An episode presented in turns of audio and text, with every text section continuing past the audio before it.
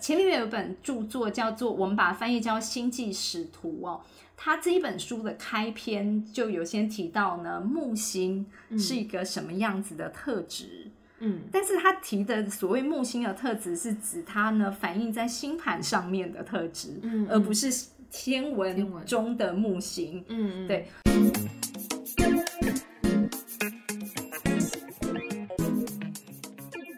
欢迎来到占星麻瓜与占星师的对话，我是占星师 Cecily 我。是麻瓜露露，那么我们上次呢聊嗯到了，就是整个黑死病让我们觉得非常呃难受的那个情景哦。没错，对，然后所以在那个时代呢，其实整个灾难不断，然后充满痛苦的时候，实际上我想呢，因为你你应该算是个艺术家啊、 对，没错嗯所以其实在这种情况啊，我我们常会说，呃，有时候艺术家其实还蛮可怜，他要经历很多情绪，对感性先，对对先决对对，他嗯要，有这些感觉、感受。我们上次提到那个体育值哦，嗯嗯，嗯其实呢，年艺值啊，很多呢是艺术家的特质。 真假的，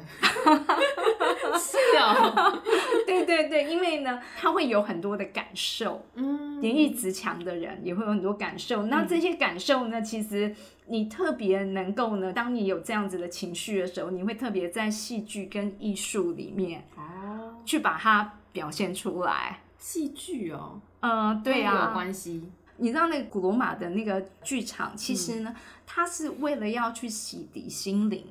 哦，也就是呢，嗯当你去看了那个戏剧，可能你平常没有那种呢情绪去让你哭，去让你嗯发泄。压抑也太压抑太多嗯、了，对对对，那所以你嗯必须要去看那些戏剧，然后把你的情绪去呢宣泄出来。所以它是一种进化的呃 purify 的过程的。哎，很棒哎，所以你知道，就是说，当在这个时代呢，嗯一定有更多的艺术家，嗯他产生出了艺术的作品，反映了那个时代的人他们的那个心里面所呃压抑的痛苦。嗯嗯嗯，对，所以呢，我我在这边呢也有看到一段文字，就是写说，呃，我们常会看到那个在很多欧洲的博物馆、美术馆里面都会挂着那个圣母在哀悼她的死去的儿子，这种形象的画作是非常多对的。没错对，这个时代其实他们在画这这一幅图的时候呢，他甚至画的更夸张，嗯，他是让圣母呢整个是晕倒在支持者的怀里 的，而不是只是单纯呢、嗯圣母就是抱着他的儿子。他已经不行了，对对对，他太是整难个过了嗯对，所以呢，这些苦难就会把他们的那个艺术的表现就是嗯激发出来。嗯，嗯对，，但是当然呢，其实他们呢也对于未来前景的不安的恐惧之下呢，他会呢急需一个新的希望跟新的未来来去救赎嗯他们自己。我们呃之前曾经有提过，我们在讲到那个欧洲的商业改革，嗯，对，就是呢，进入到一个整个重商时代的时候，其实他们呢出现了一些新的一个阶级，嗯，对那些新的阶级呢，他们是因为呢资本主义而产生出来，它跟原本的贵族是不一样嗯就的。开始有贸易商业行为之后，呃，就开对始对有了对这对，那那个那一群人其实呢，他们呃逐渐的主导了整个社会。嗯，没错。可没是错，呢，这些人跟贵族的不一样，除了他们的崛起的方式不同之外，嗯，他们其实不太呢觉得教会的神学思想是一个进步的，他们其实觉得那个是很落后。哦，对我懂我懂，所以他们更加的就是会觉得说，古典时期、古罗马、古希腊那个时候的那哲学的那种呃思想，嗯才是一个呢比较光明、有希望的典范。那时候的哲学已经开始出来了，其实古希腊跟罗马的哲学观，事实上呢，就是在十二世纪，我们也都有提到，哦它嗯其实就已经慢慢传进来。那个时候的这个创作，就是艺术家的创作啊，也就呢会表现出对于呢这些古典的哲学家，嗯然后他们对于这个时代的文化的向往。像有一幅很有名的名画，我不想知不知嗯道那个拉斐尔，然后拉斐尔有一幅名画叫做《雅典学院》。嗯嗯，我知对道。，然后呢，这个雅典学院它就是把呢，呃，苏格拉底啦，嗯然后呢，柏拉图啊，嗯亚里士多德啊，画上去，然后后就画上去，对，非常多当时的这些哲学家，把它画非常的，你知道，让人敬仰的风范啊。有一点有一点神的感觉，啊，对对对对对对对对对，之类的穿着那个飘飘的衣服，对对对对就是他把它神神格化了。嗯嗯嗯，对，这样子的一种艺术的表现方式，它就是呢，要把这些哲学家呢变成是一种令人崇拜的偶像。嗯嗯，对，所以他们就是呢崇拜那个时期，而不再相信现在的教会的这些所谓的神，而是他们认为这些哲学家才是他们心中的神。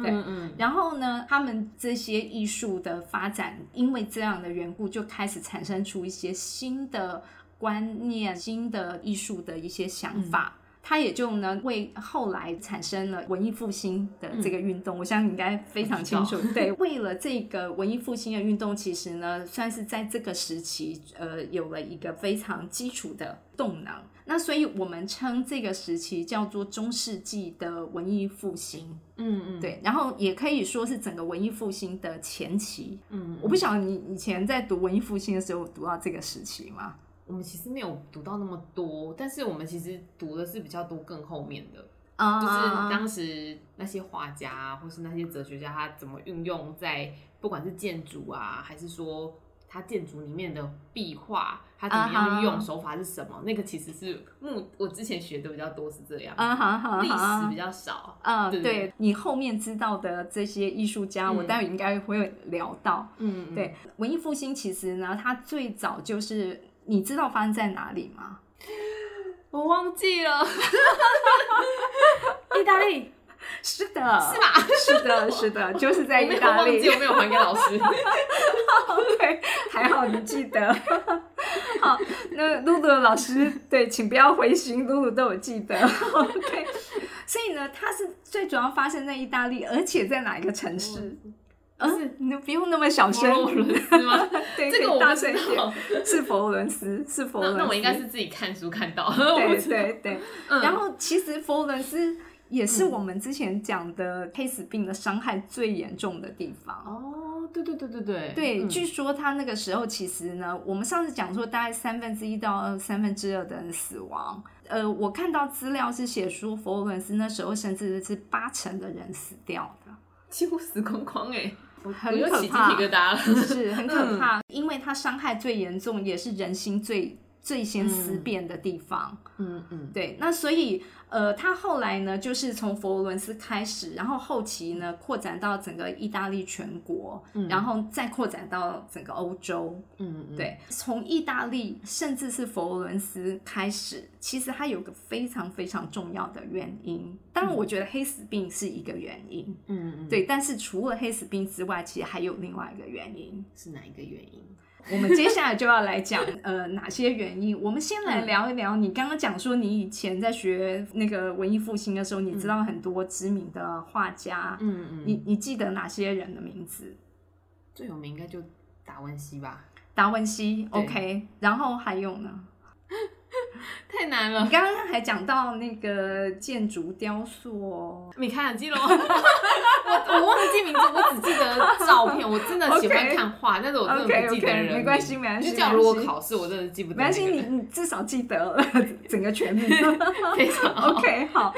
好，所以像刚刚前面提到的，还有拉斐尔，拉斐尔知道，对他超对，有名的好，OK，、嗯所以这些人其实呢都是来自意大利，好，嗯刚刚讲的对对对达文西对对嗯也都是来自意大利。那不过呢，就是除了达文西之外，刚前面讲几个这个艺术家，他们背后都有串联着一个共同的名字，一个共同的名字。嗯，对，嗯这个名字叫做美第奇。啊，你上次说过的，是是是，嗯美第奇家族、嗯就是呢，呃，因为这个家族是他们这些艺术家背后的赞助人，嗯嗯，所以呢，其实我们有一个说法啦，美第奇家族等于是文艺复兴的教父。哦，这个我真的不知道哎、嗯嗯，不会特别在艺术史里面讲到他，是哦，对啊你们艺术史没有读到。我没有讲到这么细。嗯对对哼对，OK，好嗯，那我就来跟你呢，呃，补述聊一一下下， 对对对，聊一下呃嗯梅第奇。那呃梅第奇，好，梅第奇家族其实呢，它是崛起在黑死病疫情之后的佛罗伦斯。嗯，然后呢，这个家族其实它大概是在十四到十八世纪在欧洲有非常强大的势力的名门望族。然后其实简简单来说，它甚至等于是统治了呃嗯佛罗伦斯，它是佛罗伦斯的统治者。哇，对，很难想象吧？就是说一，个小地区，一个地一区个的家王，族呢，嗯呃，他是怎么去统治了这个呃佛罗伦斯这个地方哦？嗯事实上，他们刚开始是呢，就是从事羊毛加工跟经商。所以嗯嗯，我们前面其实有聊过，其实羊毛是在这个时代非常重要的一个经济的来源。对对对对对，但是呢，其实真正让 Medici 发达起来是金融业，嗯，对，因为呢，我们前面也有提过，可以借贷，是吗呃，对对，就是 呢，谁在借钱？嗯嗯教皇在借钱，嗯嗯，对主教在借，钱，嗯所以呢，梅第奇家族其实呢，他们后来成立了自己的银行，嗯在十四世纪的时候，他们有了自己的银行，然后呢，他们就等于是呢，呃，教皇的你知道财库，就是他们嗯可以借钱给教皇，所以他开始有慢慢呃往上提升。虽然说他们本身本来并不是贵族，嗯可是呢，他也就呢开始有涉足到政治。嗯然后呢，甚至宗教，然后贵族，所以就这样子慢慢一步一步的就统领了整个的佛罗伦斯，也进入到整个意大利甚至欧洲的上流社会里面嗯去。他们在这样子的一个背景之下呢，然后再加上他们历代的统治者，其实呢都非常喜欢艺术。嗯，对他们会欣赏吧？他们不止欣赏，喜欢他们其实自己还创作。他们有哇很多个那个统治者，其实呢、自己也有呃，嗯就是那种艺术的天分。嗯但是可能他们没有成为专职的艺术家，艺术家因为呢，他们的家族就是你知道要是多角化在经营，然后所以呢，他们就赞助这些呃艺术家。所以刚前面讲的那几个艺术家的作品，其实呢，除了是他们赞助出来，而且他们现在也都收藏在佛罗伦斯的那个乌菲兹。美术馆，你有没嗯有去过？我没有，我想 去， 对，非常的棒。对，嗯然后其实那个乌菲兹美术馆也是这个家族的遗产。哦，这是他为什么是呃整个文艺复兴的背后的推手的原因。嗯，对嗯而且呢，还有一件事情是，他赞助的人不是只有艺术家，建筑、哲呃学之类的吗，嗯呃，对，非常多。他甚至呢，占星师、天文占星学哦他家，全部只要对社会有贡献的，他都是他都站住，哎，是是是、嗯嗯是。嗯所以呃，我这边要讲的就是呢，伽利略。嗯嗯，听过嗯？吧？ 你看这知个道，大家都知道 嗯对，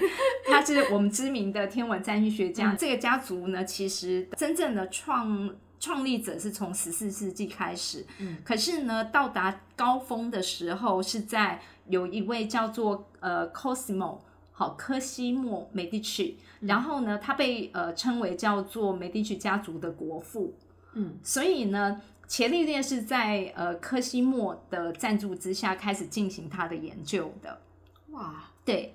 原来是这然后样子，是是是。嗯然后呢，伽利略有本著作叫做，我们把它翻译叫《星际使徒》哦。他这一本书的开篇就有先提到呢，木星是一个什么样子的特质。嗯但是他提的所谓木星的特质，是指它呢反映在星盘上面的特质，嗯嗯而不是天天文文中的木星。嗯，嗯对，所以他讲到木星的特质是有宽厚仁慈的心灵，有温和的行为举止。嗯后来他在这本书后面，他就开始解读科西莫嗯的星盘，然后他就提到说，他的星盘的上升是射手座，嗯然后因为呢，射手座的主星就是木星，哦，然后他的木星刚好就落在天顶。嗯所以呢，前面他说的那个特质呢，就是反映在科西莫的这个人身上。哦，可以用星盘去看看出他，所以他也用那一句话形容，就是感恩他资助他的人这样。我我想，其实嗯呢，呃，感恩可能我不知道是不是，嗯哦可是至少他很如实的有表达了，没错，没错，对，就是真正他的这个赞助人具有的特质。嗯因为这些表达，其实我们所有学占星的人都知道，他并没有浮夸，他并没有因为说那是他的恩人，所以他就浮夸可是就我是就麻说瓜，了我一看的时候我还想说他会不会是在就是感谢他，所以特别写，没有所没以有他是哦没有真的没有如实的写。对对对，他是嗯如实的写出来的。而且呢，他后来还发现了，就是木星的卫星，像月亮是地球的卫星，然后所以木星也有木星的卫星。嗯嗯，然后当他发现木星的卫星的时候，他就把这个新的这颗星呢取名叫做梅迪曲之星。我觉得好浪漫啊。是好棒哦嗯是是，对，然后所以他就用这样子的名字呢，献给他的赞助人。嗯，对，另外还有一位呢，其实也跟占星有关的，嗯呃呃，另外一个占星师呢，他叫做马西里欧·费奇诺。嗯那他是十五世纪呢一位非常有影响力的呃人文哲学家，然后当然他也是一位占星师。占星嗯，对，他也是受科西莫的赞助。嗯，对，然后那个时候科西莫呢，让他在佛罗伦斯重建了一个叫柏拉图学院，新柏拉图学院。嗯嗯他翻译了柏拉图的著作，然后并且教导柏拉图的的哲学，嗯，所以呢，就是由呃费奇诺呃担任这个学院的校长，我觉得还蛮伟大的耶。是他去是，资助这些人，然后达成他们想要的，就是因为对他们那个时代的，嗯就是这些新兴的阶阶级，其实呢、是比较不接受教会的这些约束，所以他们是非常敬仰这些。呃，古古典时期的的这些学问的，他们就用他们自己的能力所及，然后去呢传播他嗯们的想法。对对对，嗯然后去把这一些呢文艺啦、人文嗯思想啦、艺术啦，然后透过各种不一样的的嗯创作，然后去传播出去，然后去重建一个新的社会，超是棒的耶，对，因为呢。你你要知道，就是说，嗯刚刚呢，呃，我提到了梅第奇家族，其实呢，它本身呢，并不是贵族出身，对对，没错所以其实他在呃，如果你有看有个影集，啊嗯 那个呃，就是他在介介绍美第奇家族的这个影集啊，实际上他们在里面是一直都被轻视的，哦是因为是被你不是贵族啊，对对所以就是对对嗯，你只是一个贸易的人，呃，这对，个就是小商咖而已人。那原对嗯本商人其实是不被、呃看呃重社会那么看重的，嗯嗯对。但是随着呢呃那个时代黑死病的社会，然后我们嗯讲的整个社会的一个大幅的变迁之后，其实呢呃贵族一直不断在衰退。他嗯们的地位在在减弱，这些新兴的呃，虽然中产阶级的商人慢慢的提升他们的经济能力，然后也获得了政治的权利，所以他们的地位就是节节升高。嗯嗯，对，可是更重要的是呢，我们之前也提过说，这个社会的企业其实他们比较像是社会企业，他们其实都会把他们的获利一部分。就是利润一部分拿出来呢，做社会公这益。个超好的。对对对对对，所以你看他的做法呢，不只是只是拿来就是说，呃，我们现在其实也有很多所谓的呃呃企业，其实会做就是慈善，嗯，但是呢，我们其实心知肚明，蛮多的企业其实呢，他做这件事情是为了要呢，自己好看而已。 对对对， 你说的我没有 说，是。可是呢，美第奇家族呢，他树了一个非常棒的典范，嗯，没错。他呢是真心的，他真心的呢，就是在改造这个社会。嗯然后他真心的运用呢，他经商所获得的的资源、获得的影响力，然后呢，创造了这么多这些优秀的呃艺术家，嗯甚至你看，你只知道这些艺术家的名字。你连提都没有听过美第奇家族，完全不知道。 对，不知道其实呢，他们藏身在背后嗯所做的伟大的贡献，他们呢帮助了很多的人实现了梦想，嗯所以我觉得它是那个时代哦，那个时代的欧洲的社会转型跟发展的一个最发光的一个典范。嗯，没错。我会讲这个故事呢，也是因为我们现在就是一直都是以古观今，嗯对。然后我对希望呢，其实，在我们现在的这个时代，我们可能也开始经历了这样子的一个社会大转型，对然后也可能可以呢，呃，透过整个社会的一个变迁，嗯然后我们能够呢，呃，把过去可能所有的企业都是唯利是图，都是只是为了图利自己对，没错。而呃经营企业的这样子的一个呃想法，能够呢慢嗯慢的改变，能够有、呃越来越多的企业的经营者，他愿意去承担更大的责任没，错。就是当他赚到钱之后呢，他愿意把他的资源去拿出来共享，然后去支持更多像你们这样子的人需 要啊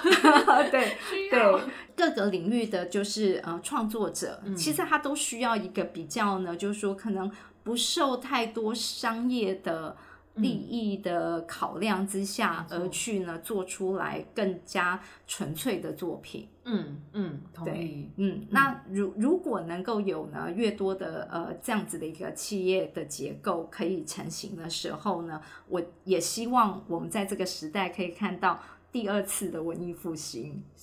我非常希望。是我真是聊到这中后面，就是他是就是黑子丁接着就是文艺复兴，就是让我也不知道会不会经历那 个嗯哼后面我们讲的第二次文艺复兴，但是会觉得嗯嗯还蛮感动的。是，对，啊，对，因为呢，我们既然以古观今，嗯然后我们已经对照了那么多相似的点，嗯，嗯，嗯就是过去跟现在有这么多雷同点，那可能有一些还没有发生的事情没，错我们其实可以指日可待，希望它一定会发生。嗯嗯嗯，嗯，对，好，呃，我们这一个系列就到这边结束了，嗯那我们下次见喽，拜嗯拜拜拜。凝视星空，开启生命。占星就是一门教我们了解独特自己的学问。星空凝视占星学院提供多位资深占星老师的资商服务，从初级到高级的核心课程、多样主题的工作坊、沙龙，以及出版占星书籍。欢迎您到星空凝视的脸书粉砖、微信公众号、IG 关注我们。